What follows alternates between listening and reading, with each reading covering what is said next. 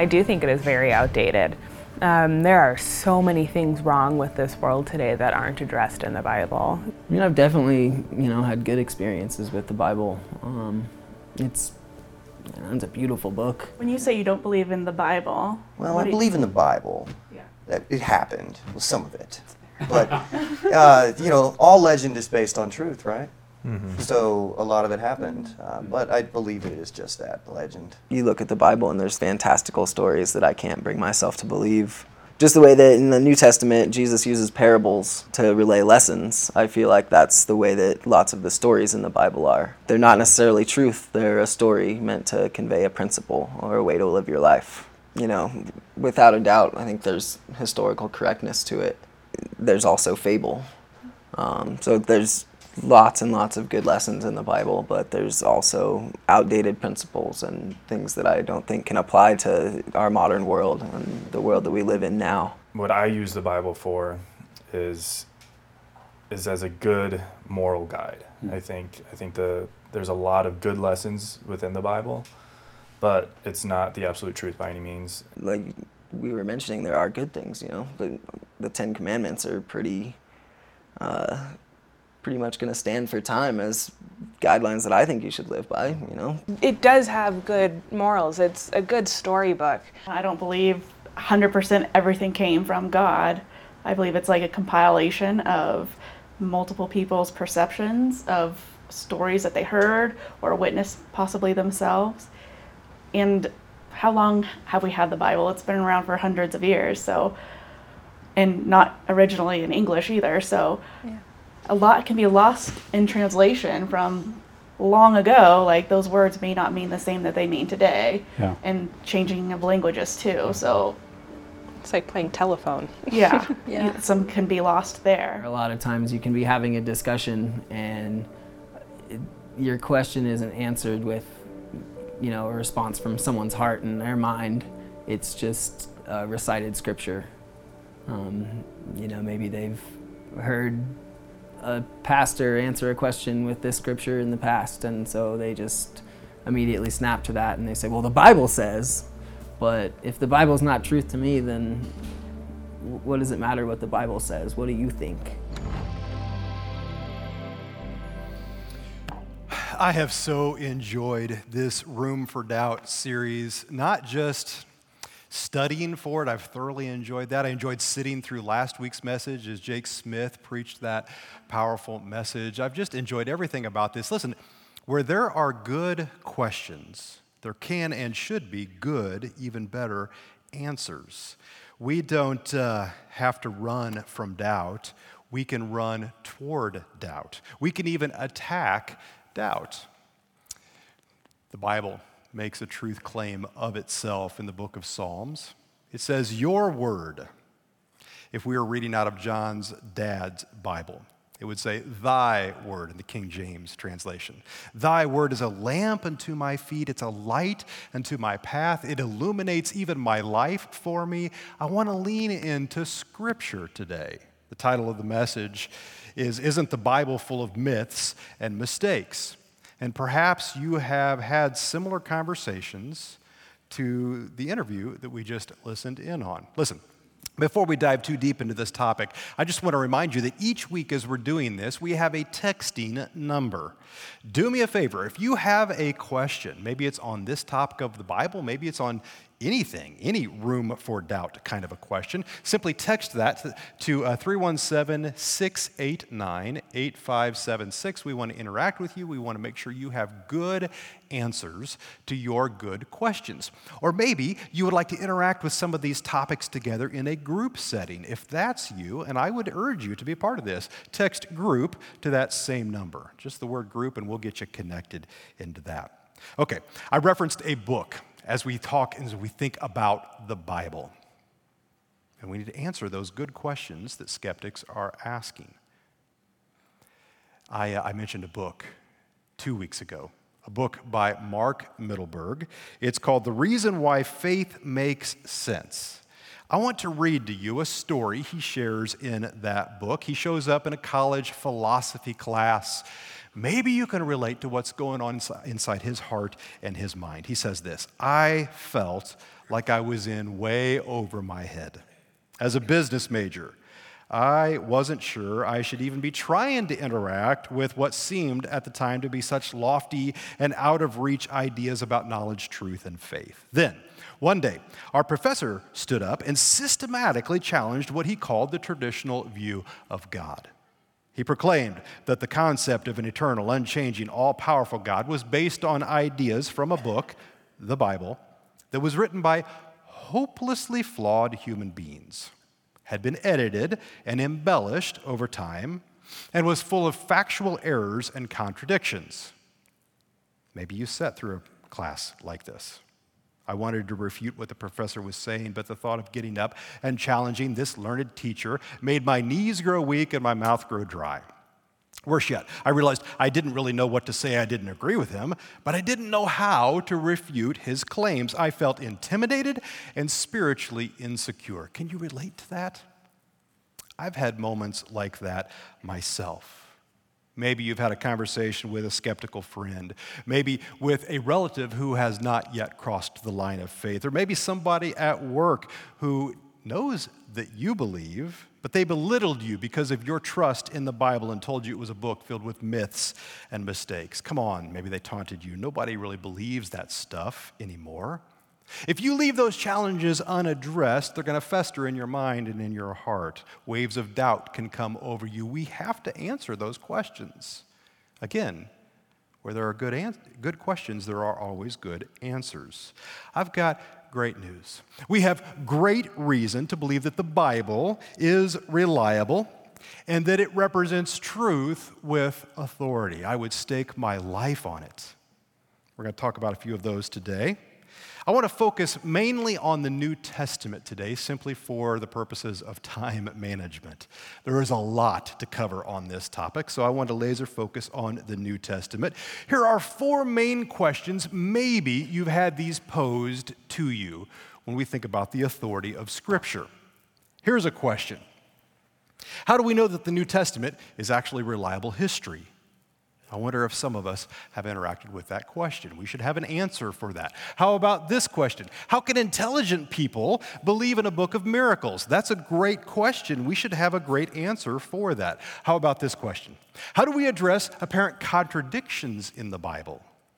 You should be prepared to answer that question because if you haven't gotten it yet, Listen, these questions are escalating. We ought to be prepared to give a good answer for our faith. How about this question?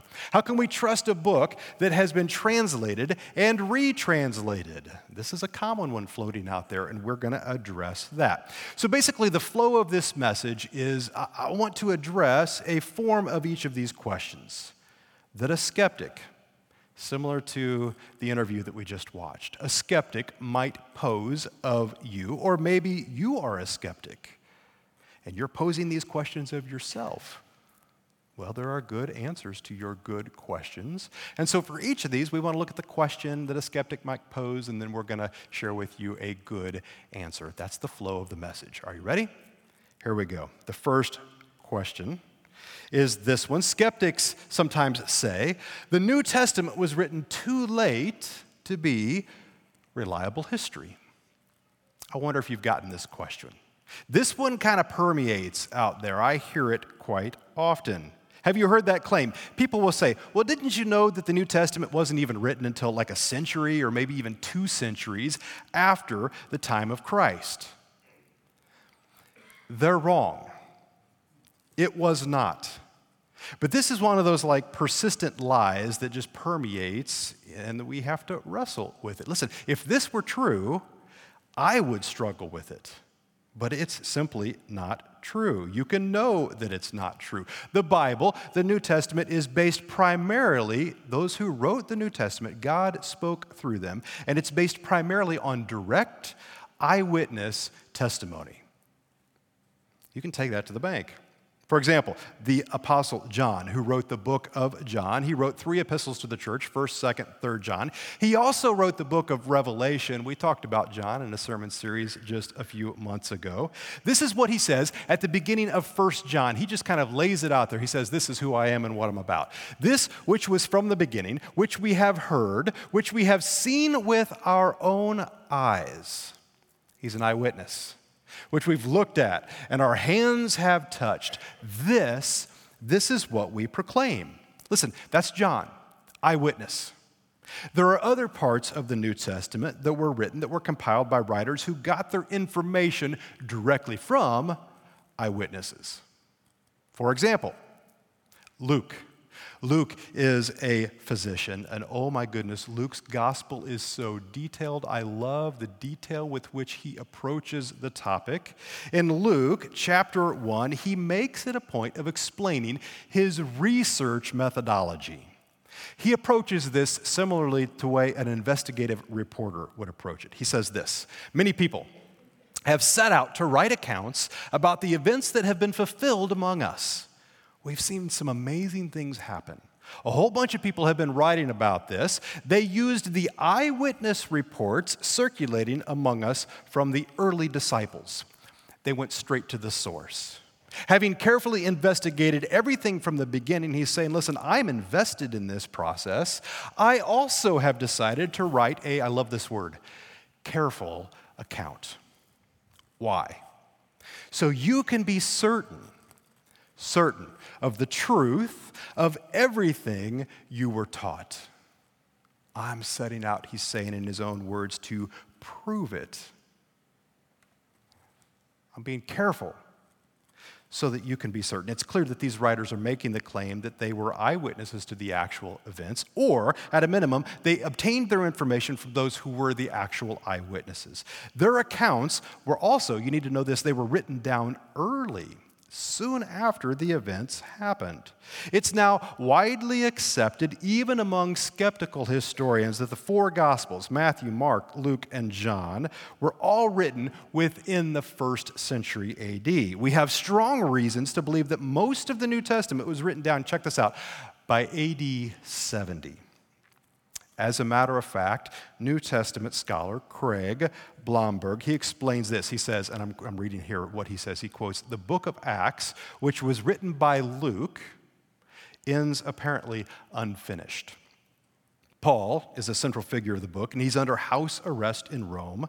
With that, the book abruptly halts. Well, what happened to Paul? We don't find out from Acts, probably because the book was written before Paul was put to death. Then he goes on and he says this, and I want you to see this. That means Acts cannot be dated any later than AD 62. If you're doing some math in your head, well, this is important. I'll total it up for you here in just a minute. Having established that, we can then uh, move backward from there. Since Acts is the second of a two part work, we know that the first part, the Gospel of Luke, we just read from that, must have been written earlier than that. And since Luke incorporates parts of the Gospel of Mark, that means that Mark is even earlier than that. If you allow maybe a year for each of those, you end up with the Gospel of Mark being written no later than AD 60, maybe even in the late 50s. So if Jesus was put to death in AD 30 or 33, we're talking about a maximum gap of 30 years or so. This is a big deal. He goes on and says this historically speaking, that's like a news flash. It really is. Then he adds the Gospels were written after almost all the letters of Paul, whose writing ministry probably began in the late 40s. Most of his major letters appeared during the 50s. We go on, he says, to read that Paul incorporated creeds and confessions of faith and hymns from the earliest Christian church. These go all the way back to the dawning of the church soon after the resurrection. And he says that one of those creeds, we're going to look at that next week, was probably written just two years after Jesus' crucifixion.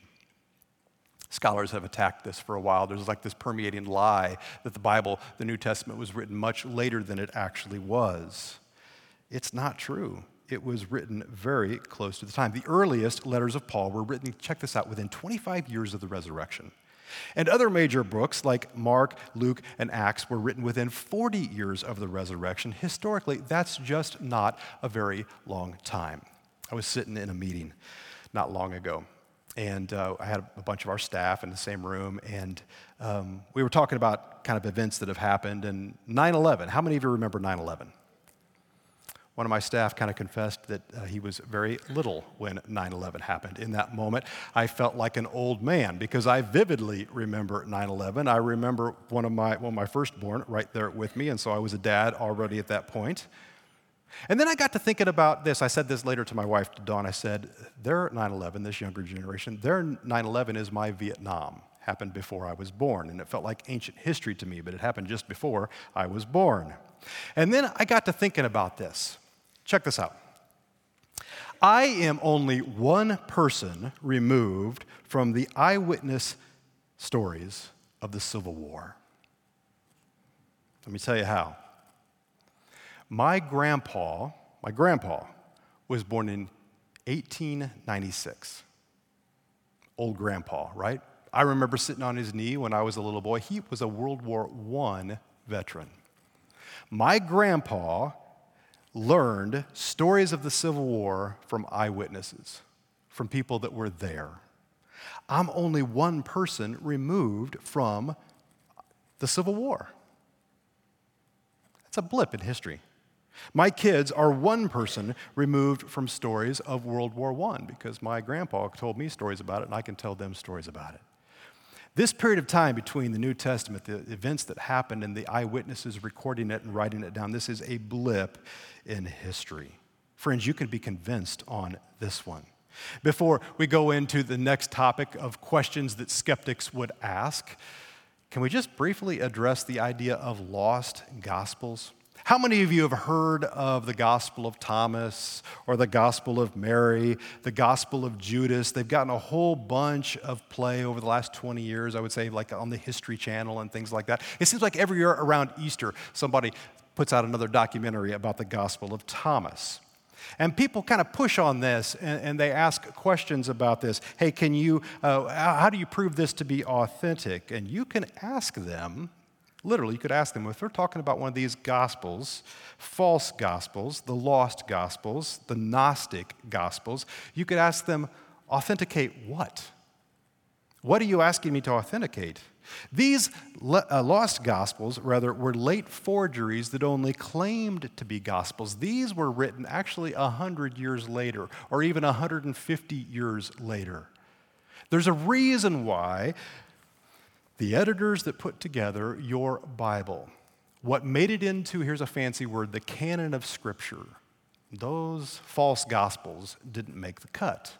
There was a rigorous set of standards to make it into the cut of Scripture, included, including the idea this need to be eyewitnesses who record the events in real time. You can be confident of that. So, you can confidently answer the skeptic question Wasn't it written too late to be reliable history? Well, the New Testament was written early, and it presents reliable historical accounts of God's activities through Christ. You can answer that with confidence. Here's the second question that skeptics might say. They might ask of you this the Bible is full of myths and stories of miracles that can no longer be believed by thinking people right? Well, you can answer that. If there's a good question, you better believe there's a good answer. You might be able to ask them, well, have you actually investigated the evidence for or against these things and concluded for yourself that they didn't happen, or are you just leaning on hearsay yourself? You see, because when you do that, you're actually leaning into what we would call an anti God bias. You're already biased toward the idea that these things can't be true. This is anti supernatural presupposition. To put it more simply, it's just good old fashioned prejudice against Christian truth claims. Last week, we looked at some amazing evidence. Jake Smith preached, and he talked about how our God is an intelligent designer. He created the universe, He spoke it into existence, and then He fine tuned it to a razor's edge of precision so that life could exist. We looked at the cause behind that. We talked about a moral lawgiver. If you missed that message, I would urge you to go back and to check it out, to watch it. The Bible talks a fair about about miracles, not just the world being spoken into existence, but beyond that, there's a lot of powerful evidence in the Bible. There are amazing prophecies that were fulfilled in detail hundreds of years later. I talked about some of this during our Easter sermon. I looked at a couple passages that week. I'll remind you of these right now. Isaiah chapter 53 gives a detailed description of crucifixion 700 years before the time of Christ. When the writer of Isaiah says of Jesus, 700 years from now will be pierced for our iniquities. Crucifixion hadn't even been invented at that point. Psalm 22, which was written about a thousand years before the time of Christ, describes Jesus' crucifixion in detail, where it says this A pack of villains encircles me. They pierce my hands and my feet. All my bones are on display. People stare and gloat over me. They divide my clothes among them, and they cast lots for my garments. Vivid detail about crucifixion. A thousand years. Crucifixion hasn't even been invented yet. Micah chapter 5, verse 2 predicts that the Messiah, Messiah, would come from Bethlehem. That's exactly where Jesus was born. And yes, Jesus really did heal people. He cast out demons, he walked on water, and he turned water into wine. One of the evidences I would point to that is this none of his enemies denied that he actually did those things. You can see this buried in the text. You can see this even in the way they addressed him, his enemies, as they related to him. For exa- example, he's in trouble with the religious leaders in Matthew chapter 12, verse 9. I want you to look at this language. Going on from that place, he went into their synagogue, and a man with a shriveled hand was there. Looking for a reason to bring charges against Jesus, they asked him, Is it lawful to heal on the Sabbath? Notice, they don't push back on that he really did heal the man. They recognize that as truth. They see the evidence with their own eyes. Rather, they attack him, they poke at him. Well, should you be doing that on Saturday? Should you be doing that on the Sabbath? His enemies, they recognize that a miracle happened there. By the way, these stories of miracles are confirmed not just by your New Testament, but they were confirmed by secular history. For example, Many of the New Testament claims were later reinforced by outside reports, such as people like, like these Thallus, Tacitus, Josephus. He's a Jewish historian that's a big deal in confirming New Testament claims. There are all kinds of secular, outside the Christian faith, folks that are agreeing with this. According to historian Gary Habermas, he, he, wrote a book called The Historical Jesus. He said this There are at least 39 ancient sources outside of the Bible that provide over 100 facts about Jesus' life, teachings, death, and resurrection. I grew up in the church, much like, much like John described in his communion meditation. I grew up hearing fantastic stories of miraculous things that happened, including one of my favorites David and Goliath. How many of you grew up hearing stories of a giant and a sling and little shepherd boy and five little stones, and you know the story? I went to the Holy Land several years ago, and my faith grew when I got to stand in the spot. It's called the Elah Valley, where David killed Goliath. There's been this story and uh, been circulating for a long time. Archaeology has undergirded this in some ways. For example, let me show you 1 Samuel chapter 17 verse 52. Then the men of Israel and Judah surged forward with a shout and pursued the Philistines after David killed Goliath to the entrance of Gath, this is the Philistine city, and to the gates of Ekron, another Philistine city. Their dead were strewn along the Sha'araim road to Gath and Ekron. The problem, until about 12 years ago, they couldn't figure out well, where is Sha'araim? They tried to make it metaphorical. They hadn't found that city. And then they were doing some digging, like happens in the, in the Holy Land all the time. They were digging up water or something like that, and they found evidence of a city, and they started dating it, and they took bones and they did carbon 14 dating and all that kind of stuff. I got to be there a few years ago, walking around in Sha'araim. I actually found this. It's a, a piece of a clay pot, it's the handle of a clay pot. And just finding that, by the way, Sha'araim, I've got some pictures here. Sha'araim means two gates. They found this city, a circular city at the top of the hill overlooking the Elah Valley. It had, get this, two gates. These are some of the holes right here where one of those gates was planted. How cool is that? archaeological evidence that grows my faith. Skeptics were looking at the Bible and saying, I don't know, maybe I can poke holes at this story, even with the, we can't find that city that's mentioned there. Friends, the Bible is not a book of myths. Rather, it's filled with verifiable facts that you can examine and you can confirm, and I believe you can stake your life upon. So you can answer confidently.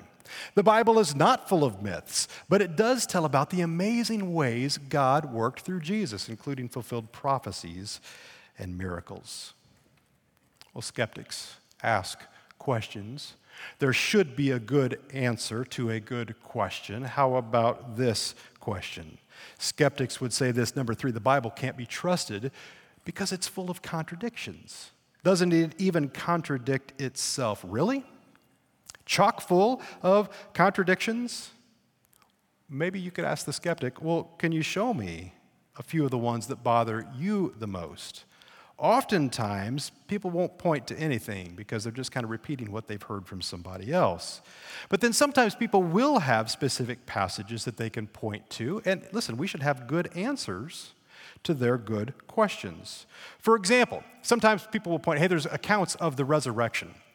And one author describes there's two angels at the tomb, and one author says there's only one angel at the tomb. Well, which is it? Is it one or is it two?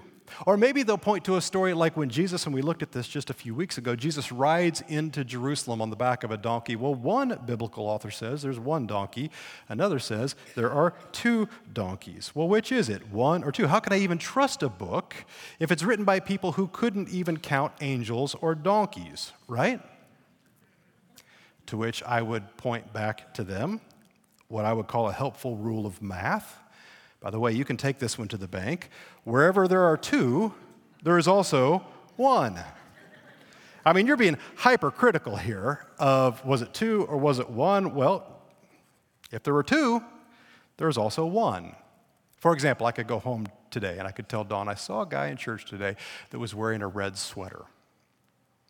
And she could push back and say, well, was it one guy wearing a red sweater or was it multiple guys wearing a red sweater? Well, if we used to live in Bloomington, and if it was especially a home game weekend, I said, well, there were a ton of guys wearing a red sweater. But just because I'm saying that there's one doesn't mean that I'm lying or misrepresenting the truth. I'm just talking about the one that I saw. You get what I'm saying here? Many of those contradictions about Scripture, so called contradictions, they come down to an eyewitness report and just selectively what they choose to share. Minor discrepancies. It does not take away from the miracle of the resurrection. Every good question has a good answer. We only have time to scratch the surface of this today, but I just want to remind you that the Bible has been affirmed over and over and over again.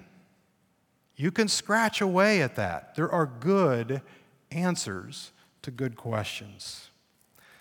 I've touched on it briefly. We don't have a lot of time today to get into the rich subject of archaeology, but over and over and over again, archaeology has proven the Bible account.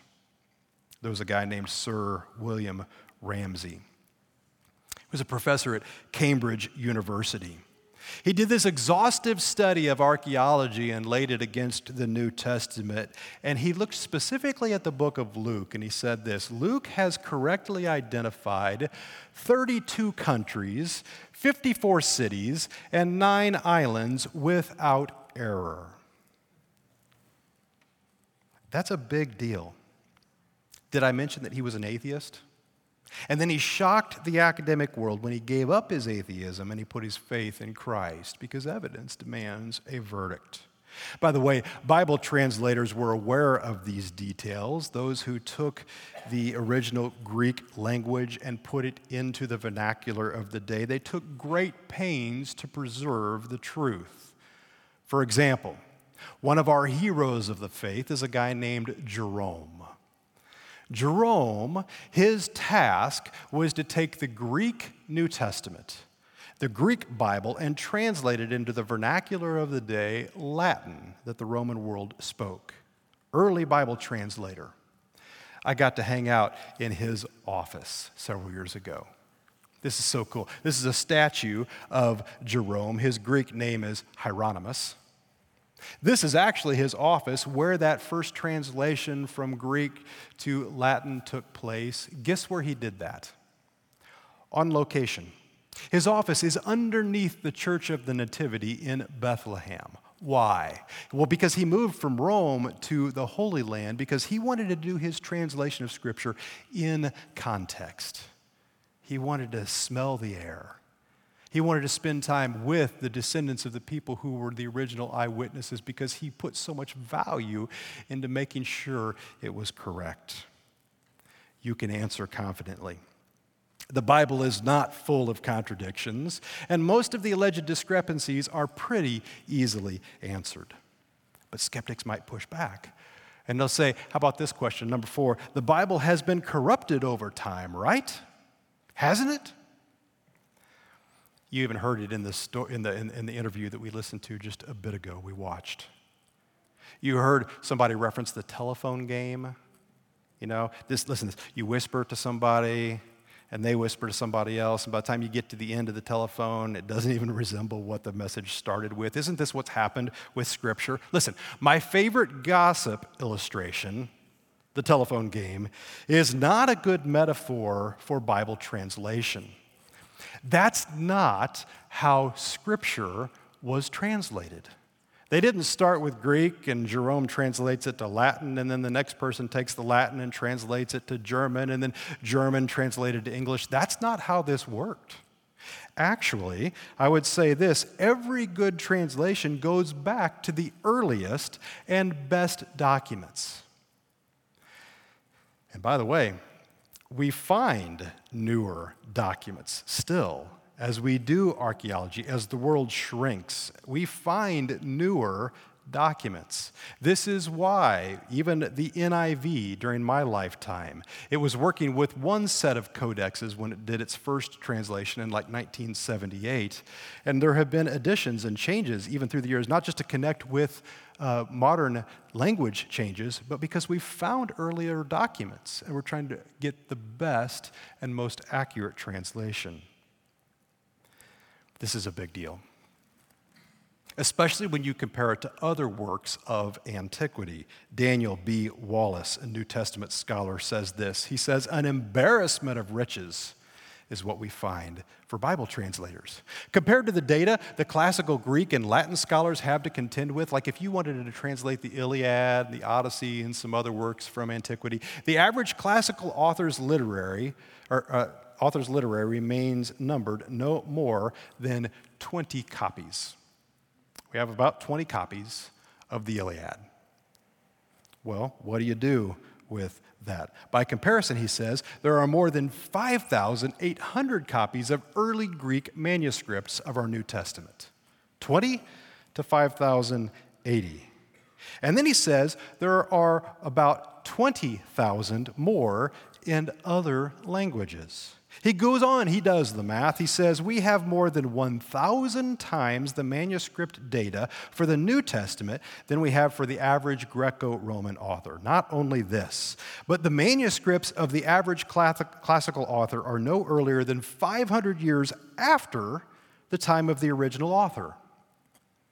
That's a big deal. What did we say earlier? About 25 to 40 years. For the New Testament, we were waiting mere decades for surviving copies. That's a big deal. You can take that to the bank. The bottom line is that the modern translations of the Bible available to us today are accurate and trustworthy renditions of the original biblical text.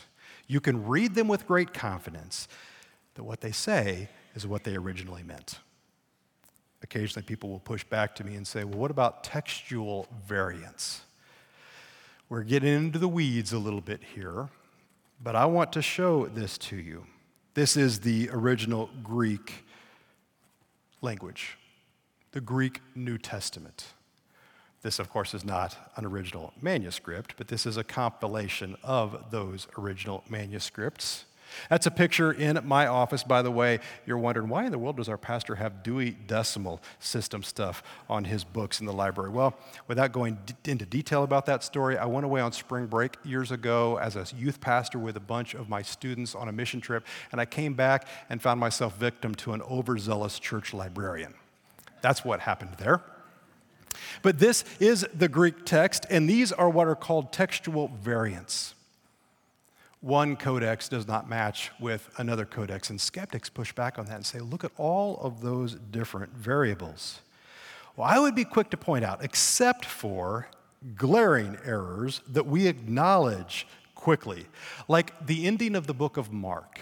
There's a smooth ending to a rough ending of the book of Mark that we have to confess.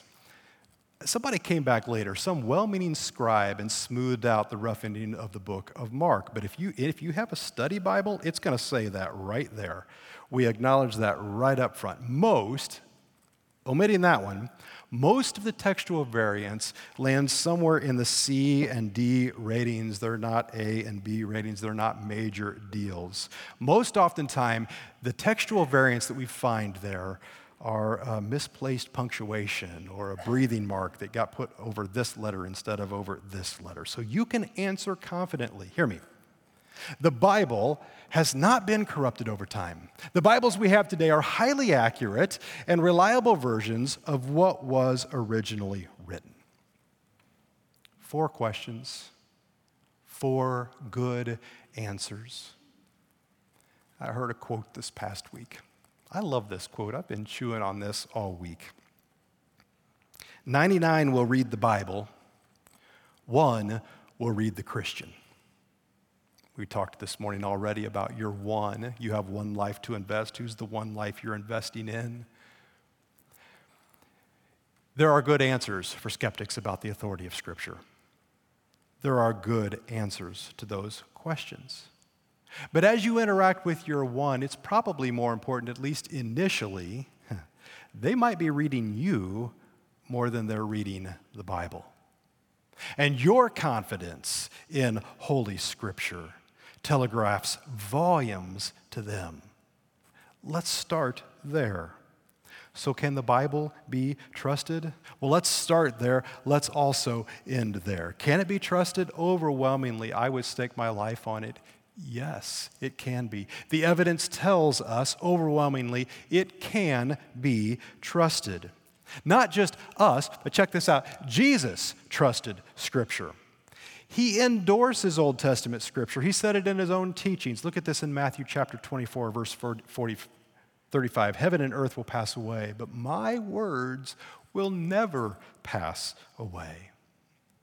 You also need to know this our church trusts the Bible. I trust the Bible in my own life. You can trust the Bible in your own life. As a matter of fact, this is one of our five core values. We believe in biblical authority. We don't stand on Scripture, rather, we want to live our lives under Scripture. Its authority permeates everything we do. It's a big deal. You won't benefit from it, though, by osmosis. You can't put your hand on it or lay your head down next to it and absorb what it has to offer. This is a sad statement that George Gallup has said this. Americans revere the Bible, but by and large, they don't read it. We revere it, but we don't read it. So let me end today with this challenge. Pick up a Bible this week. Might I suggest the Gospel of John would be a great place for you to start? Read about what Jesus has done. Read it with authority. Choose to live under its authority. Taste it and see. Romans chapter 10, verse 17 says this faith comes by hearing, and hearing by the word of Christ. So, as we wrap this up, can I just end where we started? We talked about texting. If you want to join a group, text group to that number. If you have questions, text the same number. Any question, maybe something I said stirs up something in you, we'd love to respond and get into that question. Every good question has a good answer. If you want to spend more time on this topic, hit that website. I mentioned it a couple weeks ago. Hit it roomfordoubt.com. There's all kinds of great content there on these topics for you to wrestle with and for you to explore. As the worship team comes out, I want to wrap up this sermon simply with a thought. I shared with you just a bit ago that Sha'araim, walking around that space, grew my faith. some Israelite. A thousand years before Jesus, so 3,000 years my senior, likely touched this, interacted with this material. It became water, a vessel probably to hold water to sustain life. That's pretty cool. It grows my faith, even finding that, knowing that that stand that holds the Bible up. But I'll tell you this more than that, knowing that the respect that Bible translators have poured into this document, knowing that it has the power to change my life, that it is literally the Word of God, this grows my faith. But this, this grows my faith. The question is are you letting it do that for you today? I want to respond with worship right now. Would you stand up with me?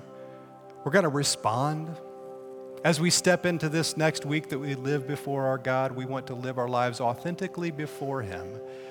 Step boldly into the week that He has in store for us. Would you step into that with the Word of God? Would you bow your heads with me? Let's pray. God, I thank you for this day. I thank you for the opportunity that we have to study and be studied by your words. I thank you for your holy scriptures. I thank you that there are good answers to good questions. And as we respond, as we lean in right now, grow our faith. And it's in your name, in Jesus' name, we pray. Amen.